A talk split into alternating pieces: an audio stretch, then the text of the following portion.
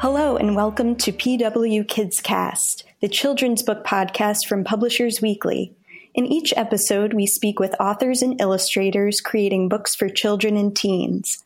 I'm Emma Kantor, Associate Children's Book Editor at Publishers Weekly.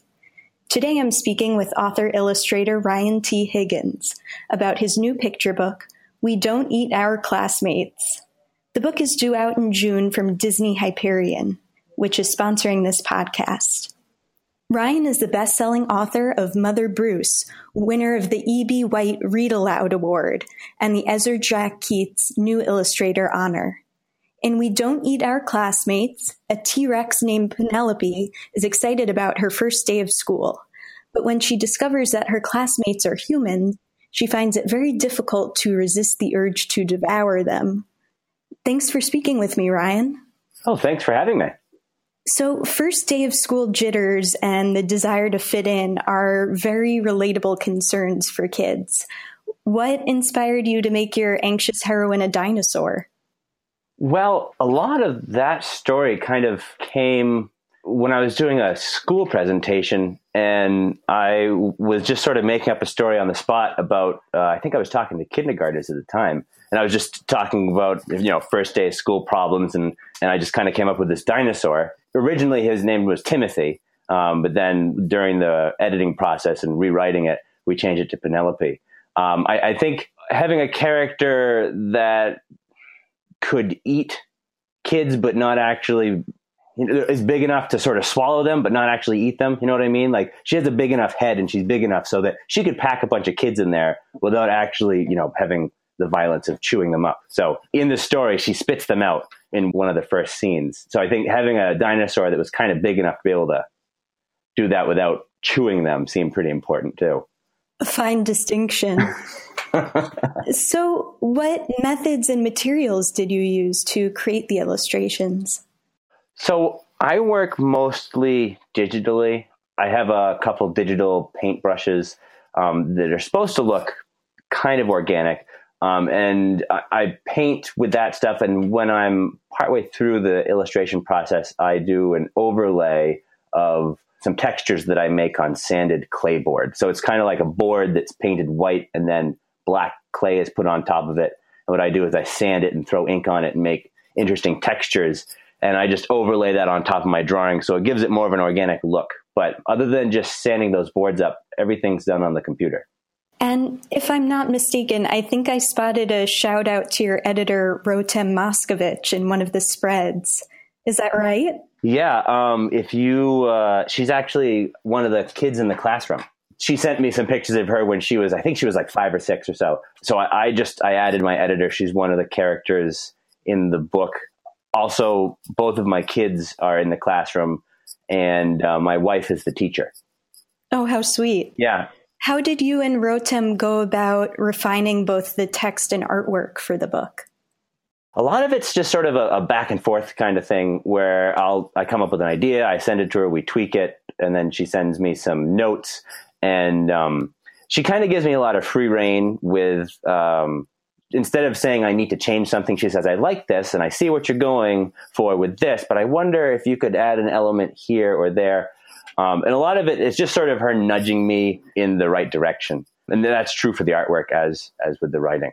I know one, one challenge we had with this book was making Penelope, that's the, the T-Rex, the main character, making her more relatable than the children because we didn't want kids who were reading this book to relate to the children more than Penelope because the children kind of get eaten, you know. So if you look at the kids, they've got little dots for eyes and they're a little more cartoony, whereas Penelope is a little more realistic. So I want kids when they're reading it to think of themselves and put themselves in Penelope's shoes. And I think that'll keep the book from being too scary because I don't want kids to think, you know, they might get eaten on their first day of school. Yes, school is scary enough. Sure, right. You mentioned that a classroom visit was in part the inspiration for this book. Will you be touring for We Don't Eat Our Classmates? Yeah, a little bit. Um, this book comes out in the summertime, so most schools won't be in session right when it comes out. But I'll be doing a few school visits here and there I think probably early in the school year, not very many. Um, I might try to sneak one or two in at the very end of the school year. I'll be doing a few local bookstores, but not a ton of touring with this one. In the fall, I have another book coming out. It's another one of my my Bruce books, and I'll be doing a big tour in the fall with that. And I'll probably talk a little bit about Penelope and We Don't Eat Our Classmates when I'm out on the road for that one. Speaking of Bruce, how did the idea for that character of the grumpy bear with a soft spot come about? Yeah, that one, I get asked that a lot, and um, I've given a lot of different answers, and I think all of them are a little bit right. Um, I, I, think what I've honed in on is uh, he's very loosely based on my lovable grump of a grandfather and also a little bit based on my tendency to wind up with orphaned animals that need to be taken care of. So I kind of combined those two things and, and, made you know this grumpy character who winds up getting more animals to take care of or more more I guess children sort of to take care of. And you mentioned that you're working on a new adventure for him. Yeah, um, I think I'm allowed to talk about it. It's already posted online. So it's called Santa Bruce. It's a book where Bruce gets mistaken as Santa Claus by a couple of the young animals in the forest.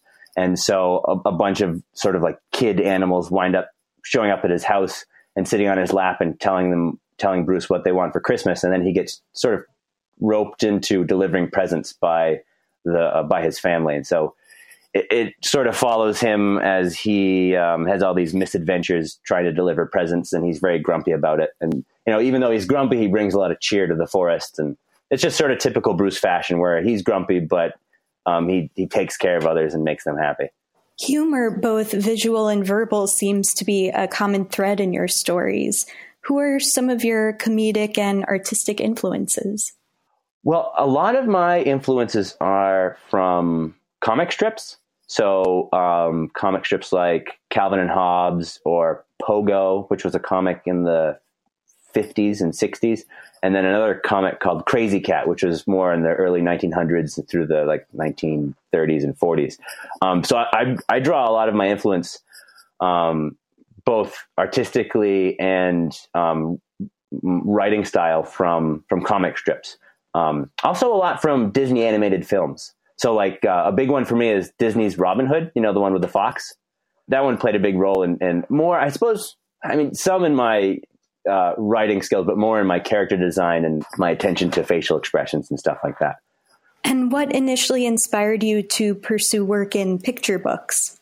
So that it's sort of a long, kind of convoluted story. Uh, it, so it started out I wanted to make comic strips. But what uh, that was what I wanted to be when I grew up. From I think I was probably five or six years old.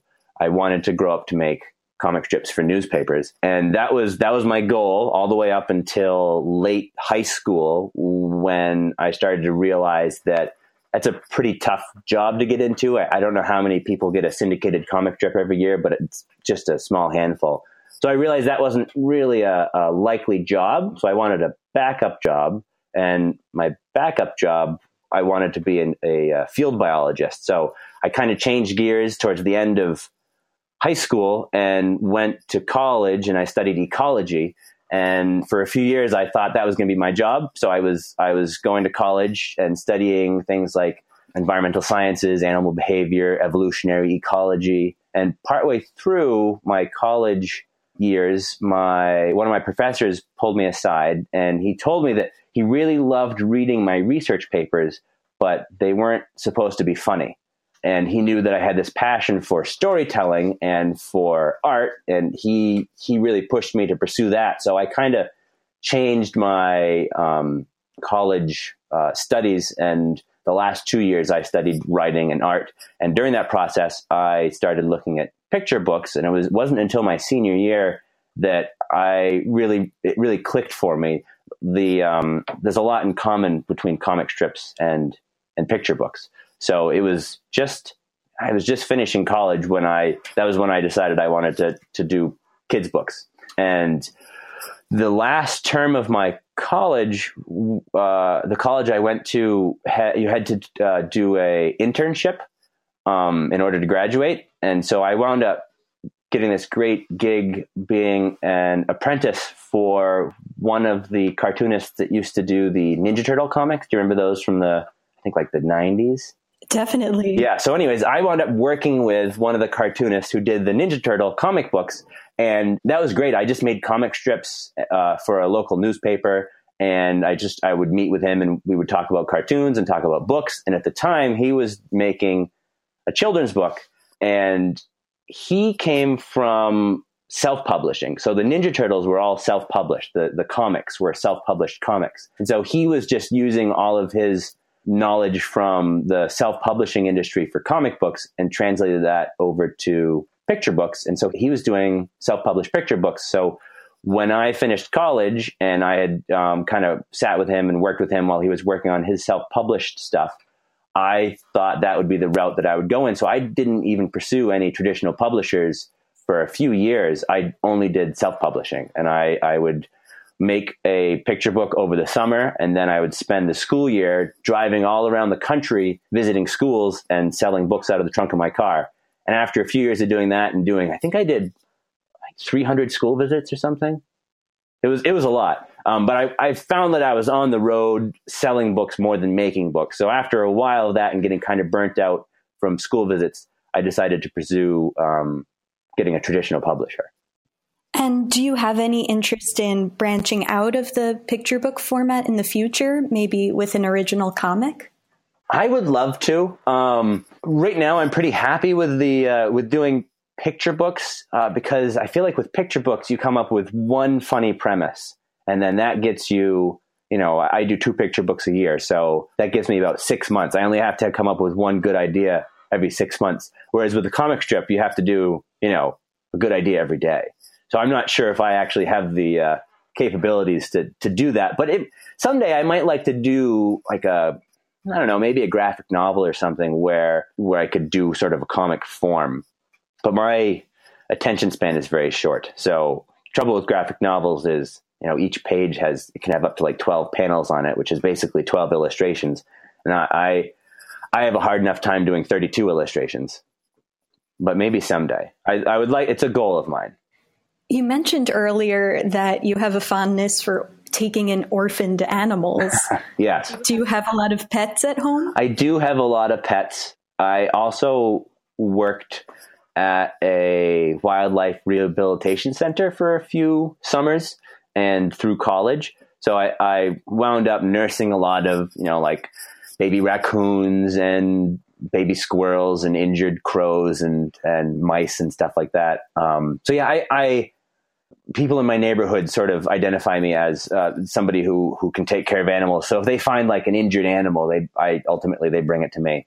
I don't know how many like little baby mice people have brought me. And I, you know, wind up bottle feeding these tiny little mice. And some of the pets we have were rescued animals. I'm actually looking at my dog right now. She came from the side of a highway when we were moving across the country. She was sitting on the side of a highway when uh, somewhere in Indiana, I forget where. And we have a tortoise who was partially paralyzed by some birds who were eating her when I found her. And um, yeah, a lot of our animals are rescues. What is your studio setup like? Is it connected to the menagerie? Um, well, there's no dog doors. I was going to make a dog door, but uh, that was that kind of uh, affect the heating and cooling um, aspect. I have a, a, studio in my backyard. I built a little cabin in my backyard, and um, we live in Maine where the winters are really cold. So I had to um, really focus on insulation. But I mean, the dogs come and go. I've got um, I have a couple dog beds in here, and um, I don't really bring anybody else out with me, but the dogs will come and sit with me while I work. Well, congratulations on the book, and thanks so much for taking the time to talk to me. Oh well, thank you very much for having me on. This is uh, this is lots of fun. Once again, I've been speaking with Ryan T. Higgins, whose new picture book, We Don't Eat Our Classmates, is out in June from Disney Hyperion. Thank you for listening to PW Kids Cast.